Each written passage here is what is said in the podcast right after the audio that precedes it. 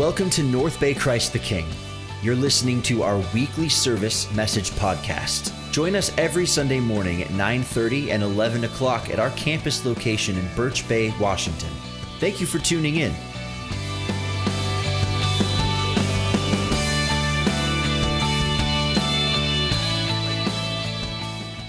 all that. So this this help heal the world, our world, our world came about in some thoughts I've had recently. And I, I just want to admit some things to you is well, you already know this, the world is really messed up. It's really, really messed up. And, and you know, and I, I don't know, it's the longer we live and it's getting worse and worse, and that there is some theological, eschatological things that we're not even going to go there with that on that. But the reality is the world's getting really, really messed up, and the world and it being so messed up is massive. And so when we throw out a title like this, you know, come help heal the world, you know, it's like that's how do you do that? But our focus on this is how how to heal our world, the world that we live in, and to start where we're at. See, I, I find myself overwhelmed and uh, moved by the pain of not only the difficulties of people out there, but the people that I know. And you're like, the world, the, the, difficulties of life are very, very hard in this massive world. And then what I do, and I make this mistake, I turn on the news. Yeah, I know. Walter Cronkite is dead. I just want facts. I'm not getting them. Okay, I'm just having to surf through all this, and I would I would just say I'm kind of embarrassed on I don't and this is not even a political thing. This is saying on both sides of the aisle, both parties or whatever party, it's just a circus. It's really more of a, a train wreck. You know, you're just kind of it's a horror movie. You're kind of watching like this. You're kind of like, what's going to happen, but you didn't want to look at the same time. That's kind of my posturing. And so, as I've been thinking about this lately and, and challenged a little bit, what comes, what happens to me when all that's going on is this who cares about it? I'm just going to do what I got to do and go about what I need to do. But within me, there's a civic duty. Within me, there's something that stirs with me, and I believe that as Christ followers, there's we live in the world. We're not to be separated and live in our own little commune. Jesus called us to be salt and light into this world. So we're in this thing, right? So if we're going to be in this thing, what are we going to do about it? Well, I encourage you, November 6th is coming soon. I hope that you filled out your voting information and all that, and, and you, you, you registered or, or you, you mailed it or whatever you need to do to vote. Before you do that, could you pray? Like, Lord, what, what do you want me to do with this? And, and vote. That's good. That's a good thing to do. But I would say on top of that for me is I, I just I have a bit of angst about the whole thing. And I find too that Maybe you felt the same. The world's so messed up. There's, there's a lot of pain. There's more shootings. There's more corruption. There's more confusion, morality. And so we can kind of cocoon in our own state of mind. And I think that's the challenge for us, especially we go into the, the colder months. We get into our, our little homes and we, we make the mistake by watching the news, uh, but we also spend hours and hours and hours at Netflix and just binging and going, I'm just going to cocoon myself in my little world and what I need to do. This is my world because my world is, and maybe this is be you saying, it's filled with a lot of pain and, and challenges already. I've got my own stuff. Why do I need to worry about anybody else?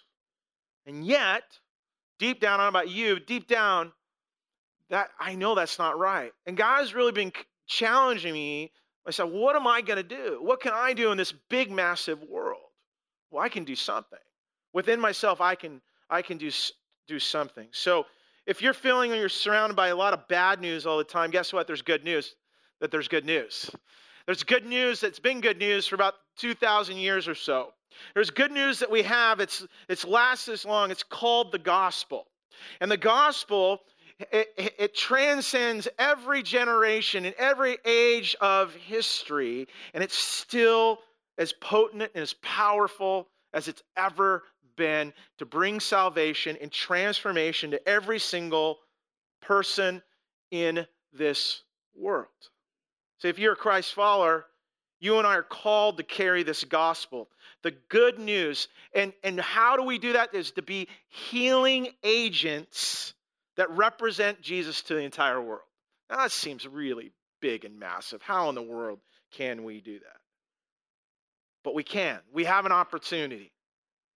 This last week, I posted Facebook and we had posted an Instagram. This question, it was, it, was, it was something like this If there was one thing you can do to bring healing to the world, what would it be? And some of you responded. If there's one thing to bring healing to this world, what would it be? Someone put the belief that depression and anxiety are just normal things students have to go through. To get homeless teens off the streets in our county. To alleviate sex trafficking, eradicate it from this earth. Uh, leave not a single place on the people are untouched by the gospel. Just love and support everyone. Alleviate hunger. There's one in six people in the world today that won't eat. So much brokenness. There you go, the list goes on. People, thank you for responding. Thing, what, what can we do? What can we be a part of? And I think our response to it, simply to say and we acknowledge, is, is a good thing, but we want to challenge us to take a little bit further as we do. So where we start is right here. Where we start is, and, and, and that is we work our way outward. Before we get into going after the whole world, we need to start with our own world.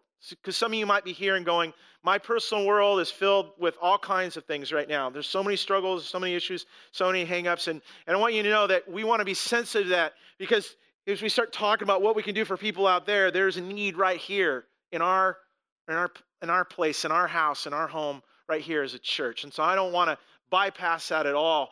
But the hope is, and next week we'll talk a little bit more about this, that in our woundedness and our pain and all that we're going through, that we really still can help reach out to the people around us. The God's plan of healing the world starts right here. And the best way he, he showed us was pretty amazing how he went about to heal the whole world.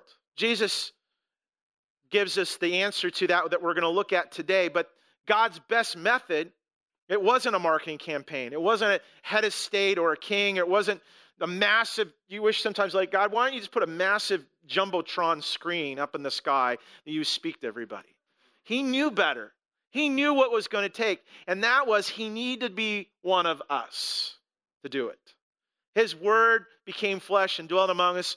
I love what the Bible says in, in the message version. He moved into our neighborhood. That, that Jesus is the one that embodied it, and he did it at the most local level. Jesus came in the most local way you could ever imagine. He was born in a cave. He was raised in this little Jewish village in Nazareth, the southern Galilean hills of Israel. Think about this no power, no running water, no Wi Fi. Can you imagine what that would have been like?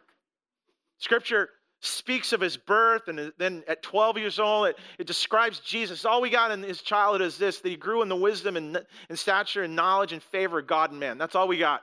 That's all we go off of in this childhood. And he was raised as a carpenter's son, but he, we know he was more than a carpenter.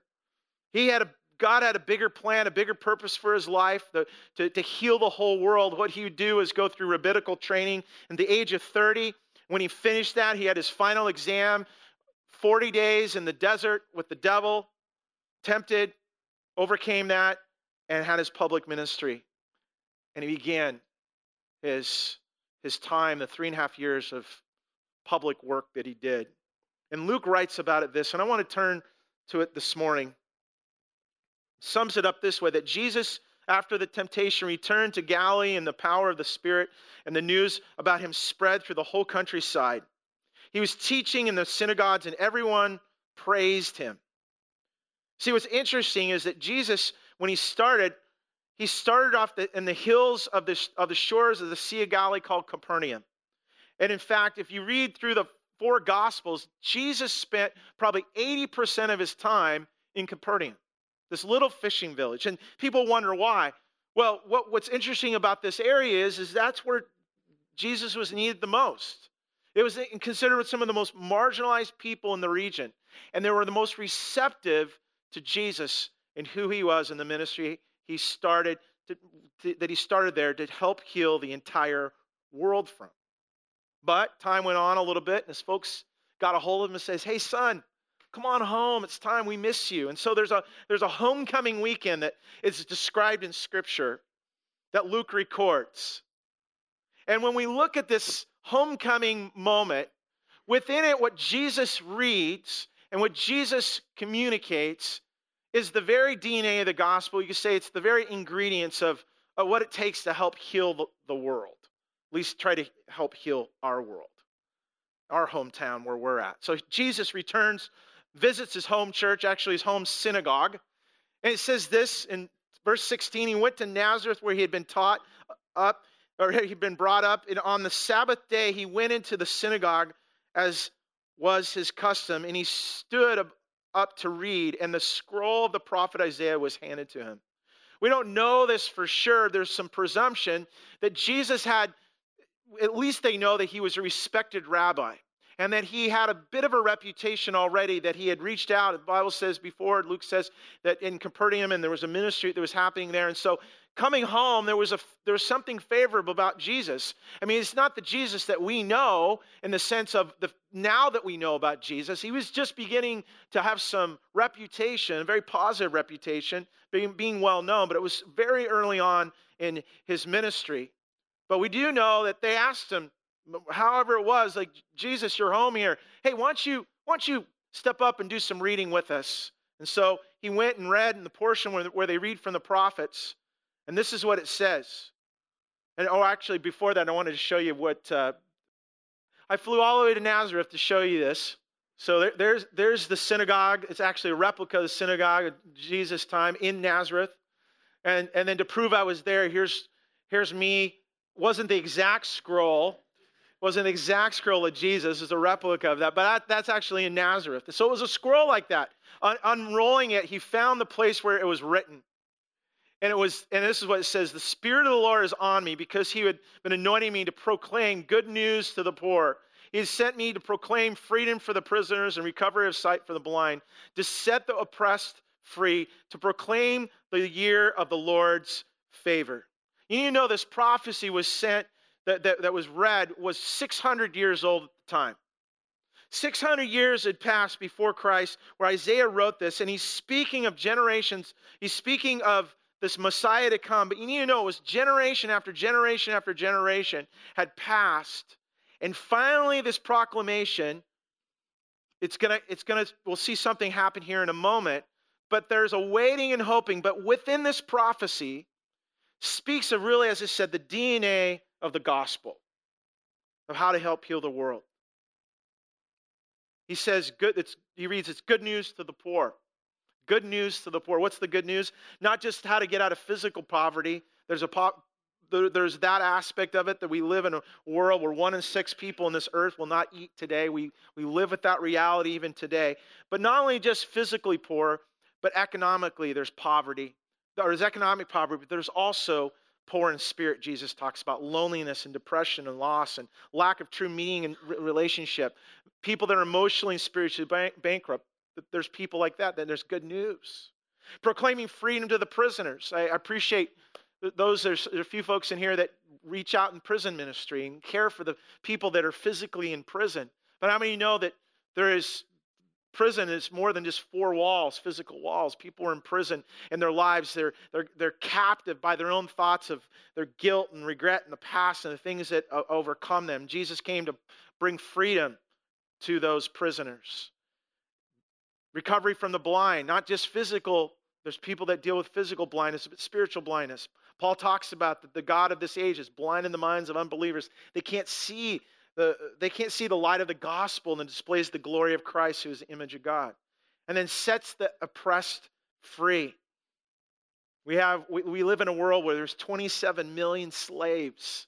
Many of them are children and women and children and sex slavery in this world, sex trafficking. I'm so glad that we support Engedi Refuge, a, a restorative program for women who've survived sexual exploration and trafficking. We, we know that's a reality that's going on, but even in that, suppressing the, the, the physical aspects of, of, of abuse that's going on and people that are imprisoned by that, there's also the shackles of emotional issues that people have and people recovering, people that are filled in dealing with addiction. This is real stuff that Jesus is talking when he makes his proclamation. And then proclaiming the year of the Lord's favor. What does that mean? Well, it's not just saying today's going to be a great year, this year is going to be a great year. It speaks of a year of jubilee where the Jewish people at the 50th year, can you believe this? So if you owed any money to anybody, like you had a mortgage, it was covered. If you had a credit card debt, it was covered. Wouldn't that be great, the year of Jubilee, to have that? We, should say we should proclaim that. Well, you might want to talk to your bank on that.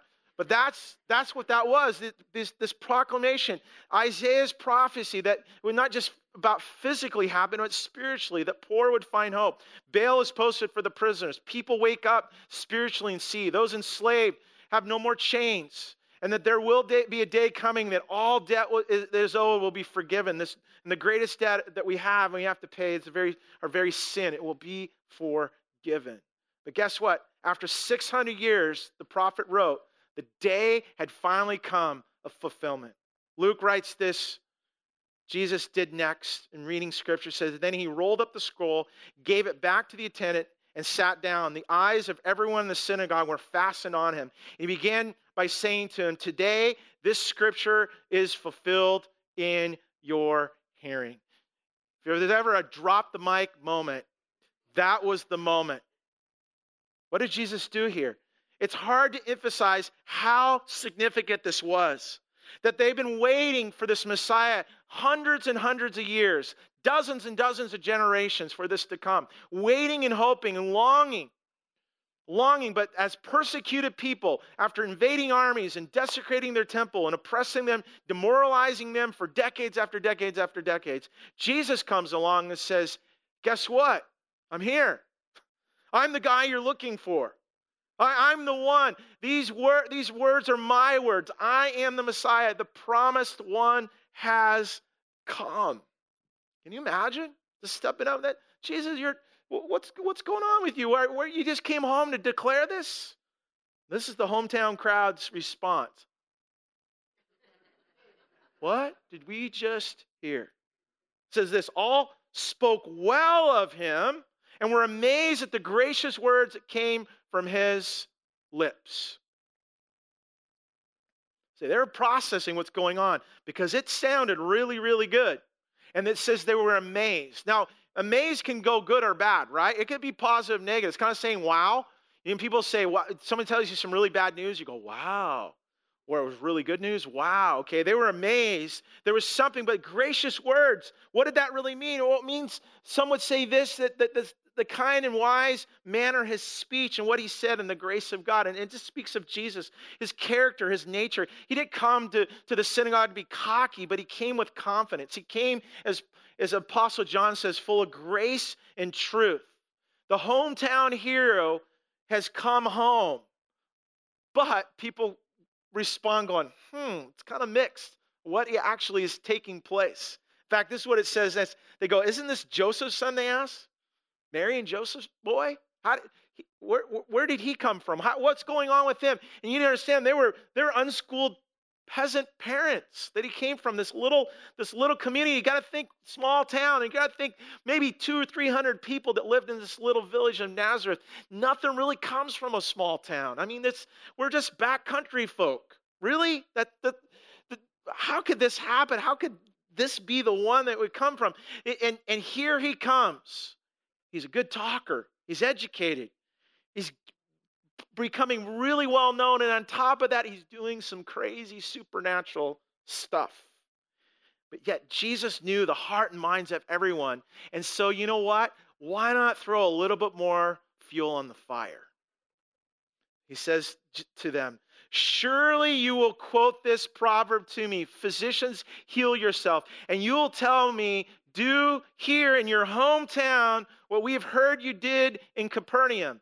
Truly I tell you, you continue, no prophet is accepted in his hometown. Have you ever heard of familiar, familiarity breeds contempt? That was what's going on here. Yeah, Jesus, you're our homeboy here. I, but you really, are you really going to do this? And Jesus is calling him on that. You really don't believe in me. You really don't trust that what I can do and what's going to be fulfilled. And because of that, guess what? I'm not going to do anything here. I'm going to go do it down south. You got to understand this. This is so important because he goes on, and I don't have time to get into it. He, he, he, describes Elijah and Elisha and how they weren't accepted in their hometown either, so they did ministry somewhere else. You got to understand how this torqued them. And why did it torque them? Is because this prophecy was for them. They believed all these years this prophecy was for them. The thought of it being for anyone else, anyone outside the Jewish faith, anyone outside, because they're God's chosen people. Because of that response, because of saying, I'm going to take this message to people that are really going to accept this message, because you don't accept me for what it is, guess what? Things got a little bit heated. It says next, all the people in the synagogue were furious when they heard this. They got up, drove him out of the town, and took him to the brow of the hill in which the town was built in order to throw him off the cliff.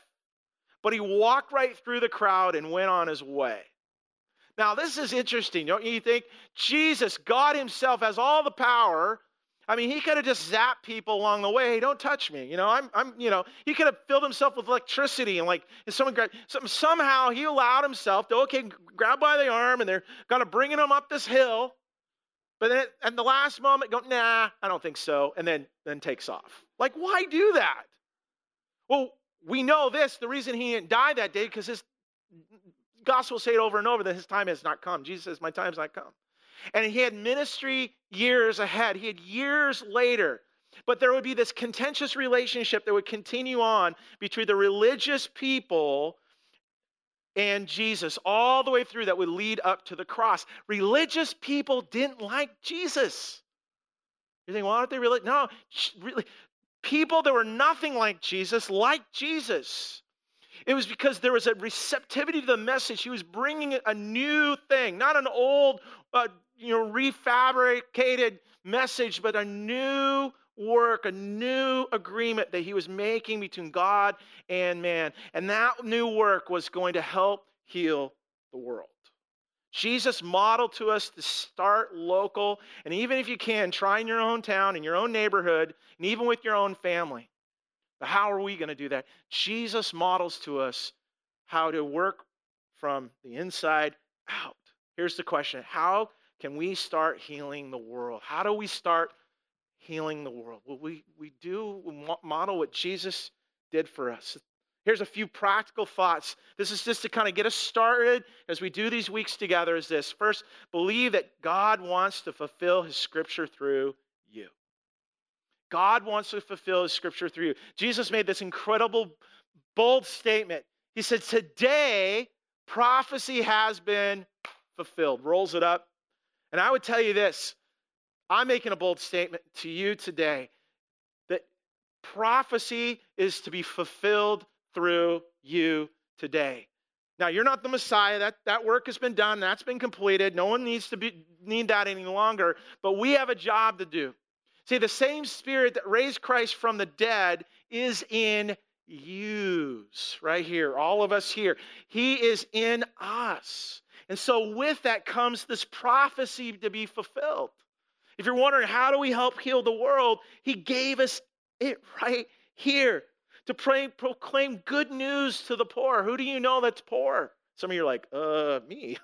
you're like, you might know somebody that's poorer than you poorer than, in spirit than you, that needs emotional encouragement and help.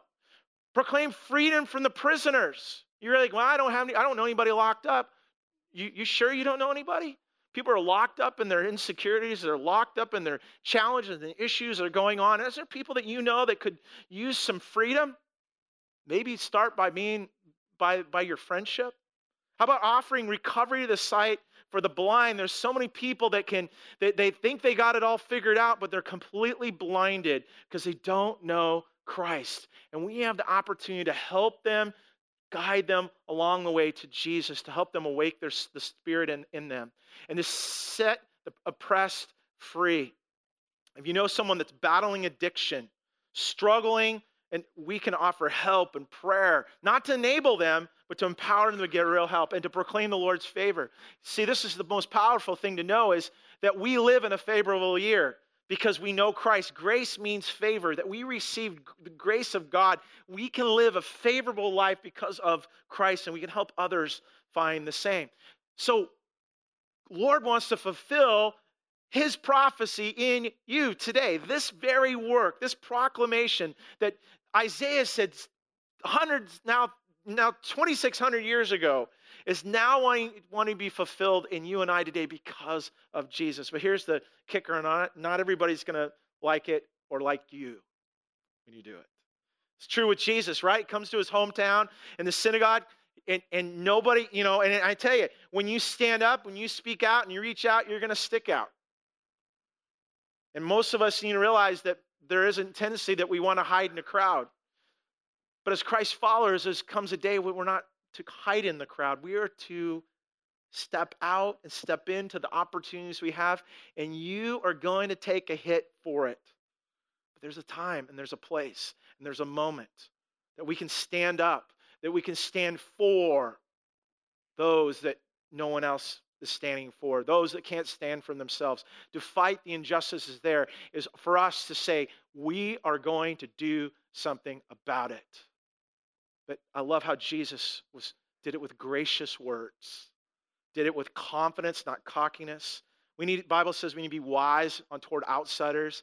We, we need to share the hope that's within us, but to do it with gentleness and respect. Let's not be rude. Let's not be arrogant because our arrogance shows our, our insecurities that we don't really think we really believe. If we have complete confidence in the Lord, He's going to, we just do what He's called us to do and, and allow that to happen. And I tell you though, sometimes the, the feathers will get ruffled anyways.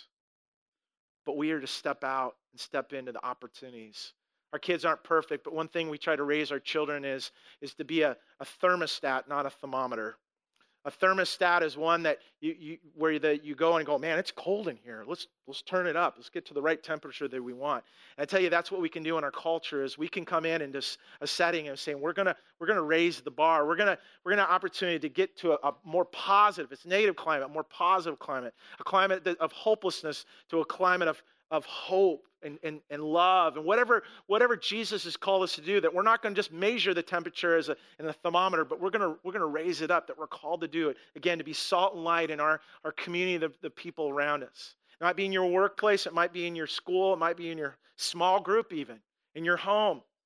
It might be even in place right here where you're putting them at. It's, it's uh, it, people are kind of cold. They're not very friendly. Huh? Maybe you're the one that needs to be friendly you're the one that needs to reach out if you're feeling that, right? And, and so there is opportunity that you and I have that we can. Not everybody's going to like it, but called to do the same. And then finally, is this to realize one simple act can make a difference. I always love that story with the with the little boy with the starfish. At least I got one. We saved one.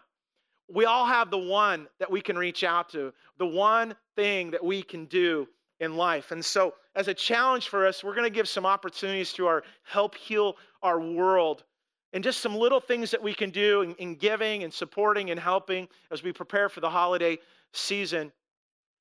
Do one thing, and that is today, before you leave, and uh, our usher is going to have them for you. There's a there's a grocery sack, and so it has a little tag here. It says food drive, but it's more than a food drive. You could say it's food and, and basic and essential guide uh, there is need for certain personal items as well as certain foods. The list that's on here is actually things they really, really need. So you're thinking, should I buy any of this? This is stuff that the, the local food bank is low on. And so you're thinking, man, how, what could I do this week to help heal our world? Take a grocery sack and fill it up this week and bring it back. We're going to have a bin in the back next weekend that you can drop that off. You're thinking, man, I don't know if I can afford a sack of groceries.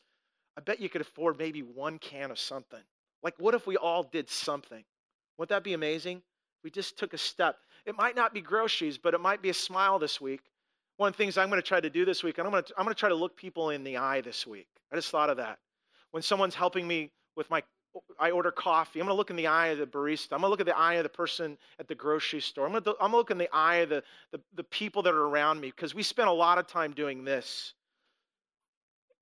What if we what if we looked each other's eyes? What if we what if we gave that kind of care? What are the simple things, one thing that we can do to reach out? I know this is super basic, but we're moving into a season of greed.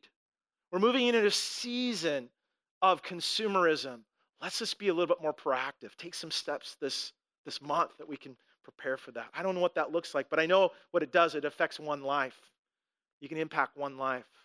I asked my daughter if I could share this story one of the things I found with my our kids is that a lot of times we're we're able to reach out to people that in need through our own our own children, through their own friends. And Camille has a friend that she's been friends with for a few years, and and this girl had expressed that she has been cutting herself and in signs of bulimia, so self harm, and so she confessed that to Camille, and Camille could, could tell by just the tracks on her arms and everything like that and what's going on. And her heart broke for this girl. But Camille would, said to her friend that I'm going to pray for you every night before I go to bed. And so one day, Camille said, Hey, I, I prayed for you. She goes, What time was that? And I don't know what time it was. Maybe it was like 1020 or something. She goes, that was the exact moment where I was really, really struggling in depression. And I was in a moment that I actually was thinking about killing myself. Can you imagine 14 years old? And that was such a moment that they had together and the bond that they have. And this girl's been over her house. She came over her house on her on her birthday, spent the day with us, and pretty soon she goes, Oh, by the way, it's my birthday. I'm like, Really? Well, we're gonna have a party. So we ordered pizza and had fun and ice cream and all that. like, man, this this girl is in such need. And to be able to reach out and, and those little little ways to this friend was so, so powerful. And we're seeing this change in this girl overnight, Uh, or not overnight, over the last couple years. And it's just been amazing. You probably know someone that's in that kind of place as well, don't you? You know somebody that's maybe a friend of a friend or a child, your child's friend, or a person at work. What if we looked them in the eyes this week? What if we said, God, what is it that I could see scripture being fulfilled, that I could be a part of helping heal their world? What would that look like? I'd like our team to come as we pray. And I'm recognizing as we go to prayer here today that we're asking a question again who's your one? Who could you reach out to this week? I want you to hear my heart every single week as we think about this that I know there's, there's healing in your own life as well. I've got healing that needs to be done in my life. Some of you need physical healing. Some of you need emotional healing. Some of you are trying to get over some loss in your life. Some of you are getting over some pain that's not going away. I recognize there's real pain, there's real need of healing in our life today. I want you to know the Lord knows that and He sees it. He sees exactly where you are. But in spite of that, in spite of that, could part of our healing process be opportunity to reach out to those in need as well? Come on, there's always someone that's got it better than you, but there's always someone that's got it worse than you. What if we had perspective of our pain to realize, as Shane shared last week, what he went through? Spoke to a lot of you last week. It's real. But what can we do? And I'm wondering as we reach out, next week we'll be talking about more about this. As we reach out, what could God do in our life today to believe healing? So I want to pray for you today, but I want to pray for those that you're going to reach out to and the opportunity this week. And as we do, I want to pray this prayer, what Isaiah 61 proclaims. And so, will you bow with me as we pray this? Let's pray this prayer. It embodies the gospel to live out and how we can help heal our world. Jesus, because of what you fulfilled already, you, Lord, want to fulfill through us.